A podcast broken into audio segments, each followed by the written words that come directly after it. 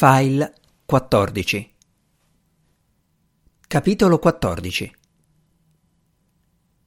Una volta salita sul treno, Bazzi Birci aveva deciso di darsi un'aria annoiata, quasi scocciata.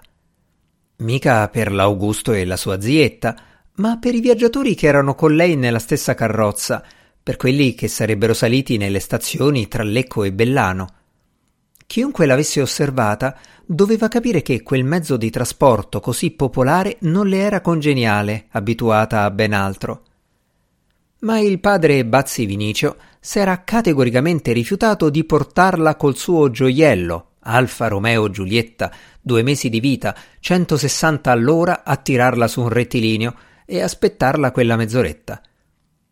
Il Bazzi Vinicio, tutti i sabato mattina che il Signore manda sulla terra, va nella sua ditta e solo soletto controlla conti e conticini.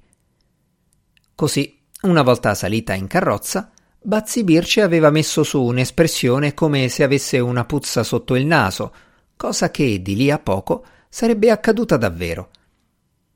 Tanto per sottolineare la sua estraneità a quel mezzo, quando era passato il controllore gli aveva chiesto, voce seccata e due toni sopra il normale, se mancava molto a Bellano.